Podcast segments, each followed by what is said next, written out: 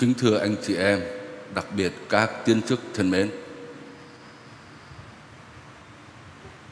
Chúng ta dừng lại ít phút để suy gẫm về ý nghĩa của thánh chức linh mục dựa vào các bài đọc lời Chúa mà chúng ta vừa nghe. Hôm nay sẽ có một anh em tiến lên chức linh mục và hai anh em tiến chức phó tế. Hôm nay tiến chức phó tế để sau một thời gian nữa cũng sẽ là linh mục. Các bài đọc lời Chúa gợi lên cho chúng ta mấy điều suy gẫm đặc biệt để cho các tiên chức anh em chúng con suy gẫm và thực thi trong cuộc đời của mình. Thứ nhất, chúng con được gọi làm linh mục, phó tế để làm gì? Các bài đọc lời Chúa nó rõ chúng ta để phục vụ dân Chúa. Chúng con được tuyển chọn là để được Chúa sai đi như trong bài đọc thứ nhất Chúa gọi ông Môi-se là để sai ông ta đi. Ta đã thấy các cái nỗi khốn khổ của dân, của ta. Để ta sai ngươi đi. Ta nghe thấy tiếng kêu cứu của họ. Họ đau khổ, họ tủi nhục. Ta sai ngươi đi để giải thoát dân này. Rồi trong bài tin mừng, chúng con cũng thấy là Chúa Giêsu đã sai các tông đồ đi. Chúa Giêsu gọi các tông đồ phải sai các ông đi. Từng hai người một ờ, sai đi để rao giảng tin mừng. Ờ, sai đi để kêu gọi người ta sám hối. Sai đi để trừ quỷ, để chữa lành các bệnh nhân. Đời sống của linh mục là một sứ vụ, không phải là một chức vụ.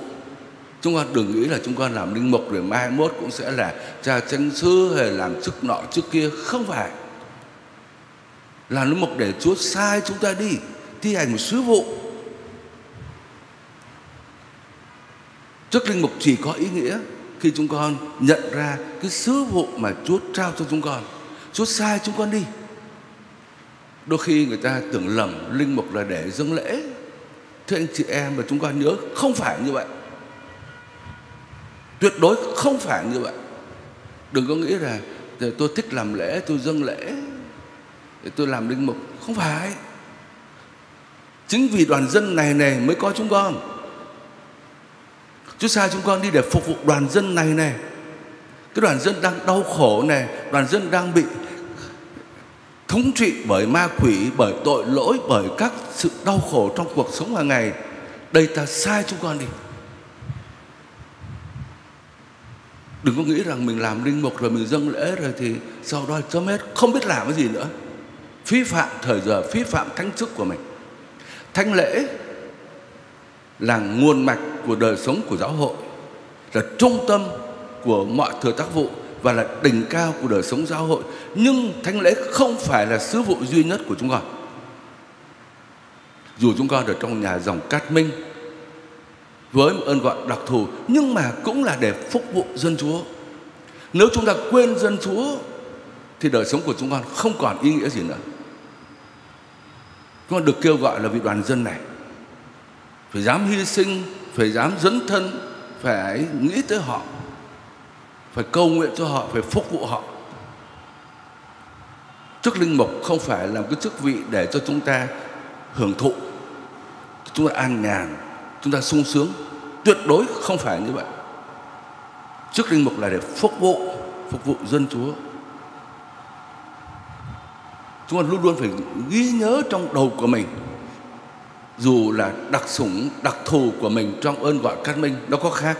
Nhưng mà trong ơn gọi đó, chúng con được kêu gọi được phục vụ dân chúa. Đó là cái lẽ sống của cuộc đời chúng con. Điều thứ hai, để chúng ta có thể phục vụ dân chúa, thì chúng ta phải có kinh nghiệm về chúa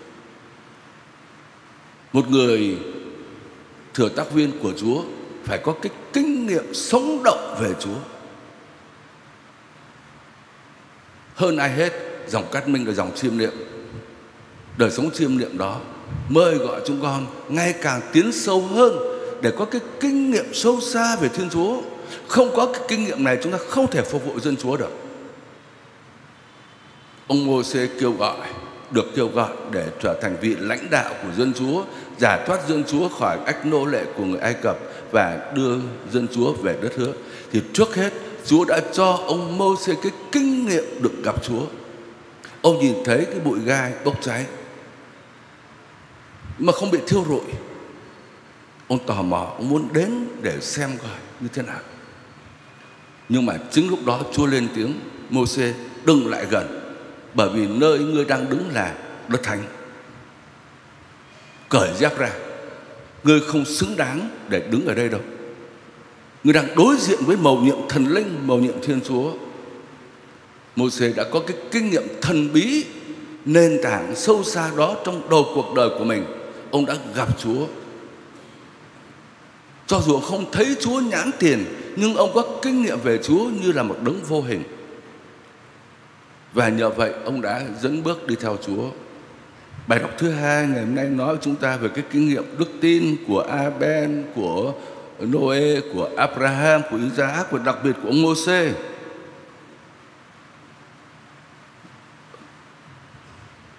Đoạn thư Do Thái nói rằng ông Moses đã từ bỏ tất cả mọi sự, coi sự ô nhục của người được sức giàu là của cải quý báu hơn tất cả mọi kho tàng của người Ai Cập vì mắt ông vẫn đăm đăm nhìn phần thưởng mai sau.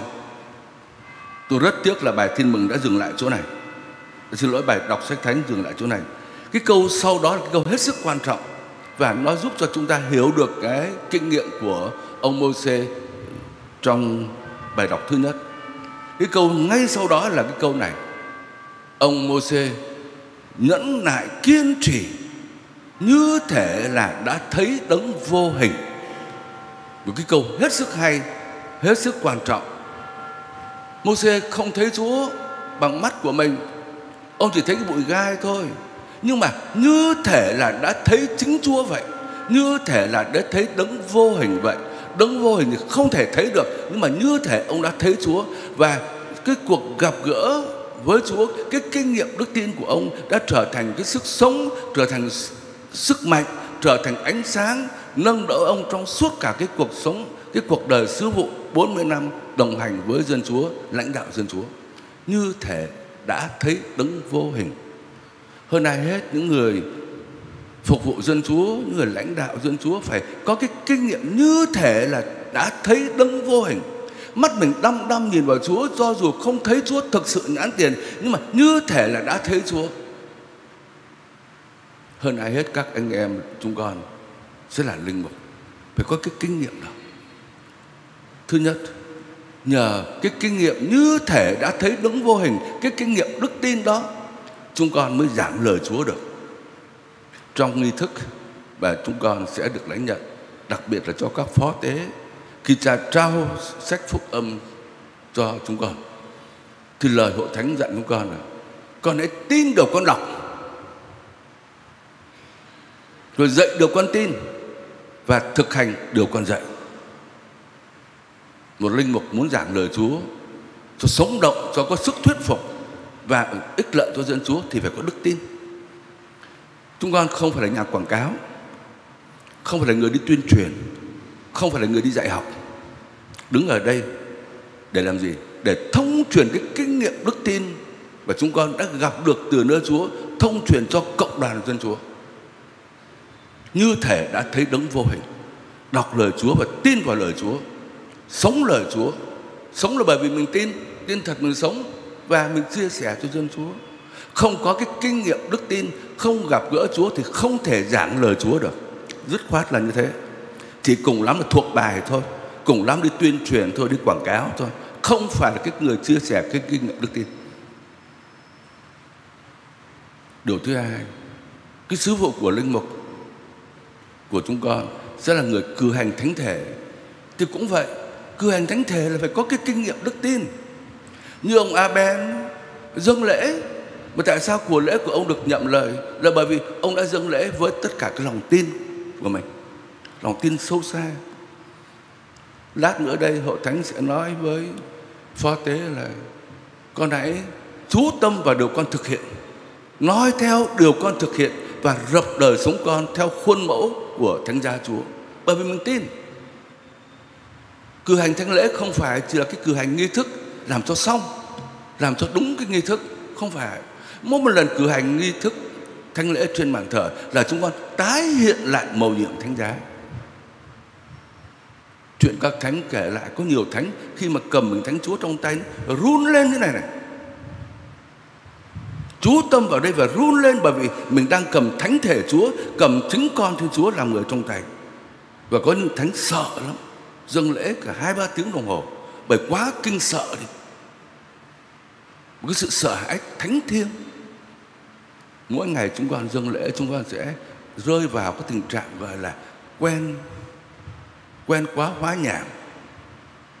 Không?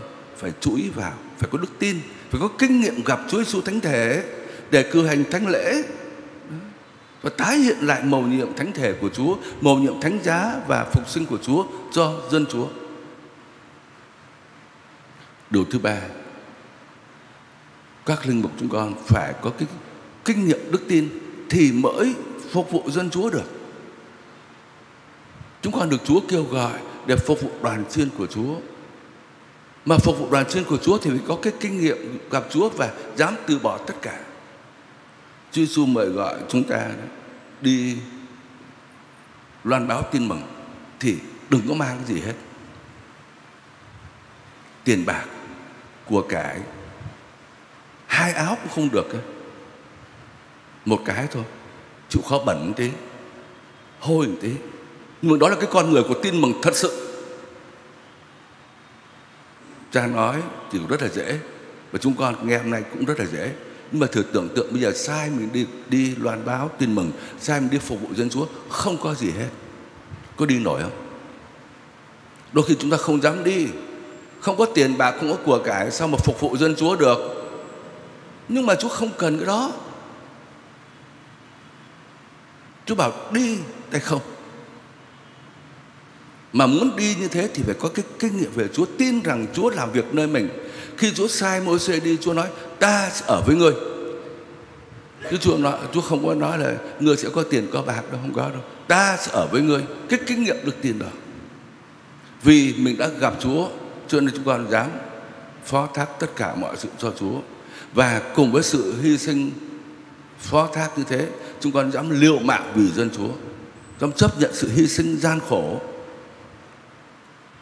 Đừng có nghĩ là mình làm linh mục để mình sung sướng không phải mình phải dám chấp nhận hy sinh chịu khổ, đồng hành với dân, hiệp hành với dân. Chúng con thân mến, anh chị em thân mến, chúng ta hãy cầu nguyện cho các tiến chức này, cũng như cầu nguyện cho chúng tôi nữa. Đã là linh mục rồi, chúng tôi sống ý nghĩa của thánh chức linh mục như Chúa mong muốn và tất cả mỗi người chúng ta cũng phải có cái kinh nghiệm đức tin đó. Gặp được Chúa trong đời sống của mình. Hội thánh Chúa được Chúa thiết lập không phải để chúng ta xây nhà thờ hay là để chúng ta thực hành các công việc bác ái, không phải đâu. Nhưng mà để chúng ta làm chứng cho Chúa. Linh mục trước hết là chứng nhân của đời sống đức tin. Nguyện xin Chúa Thánh Thần ngựa đến tràn đầy trên chúng con và biến đổi chúng con thành người của Chúa. Cái kinh nghiệm đức tin giúp cho chúng con thành người của Chúa, không phải là người của thế gian. Xin Chúa chúc lành cho các tiến chức và cho tất cả cộng đoàn chúng ta. Amen.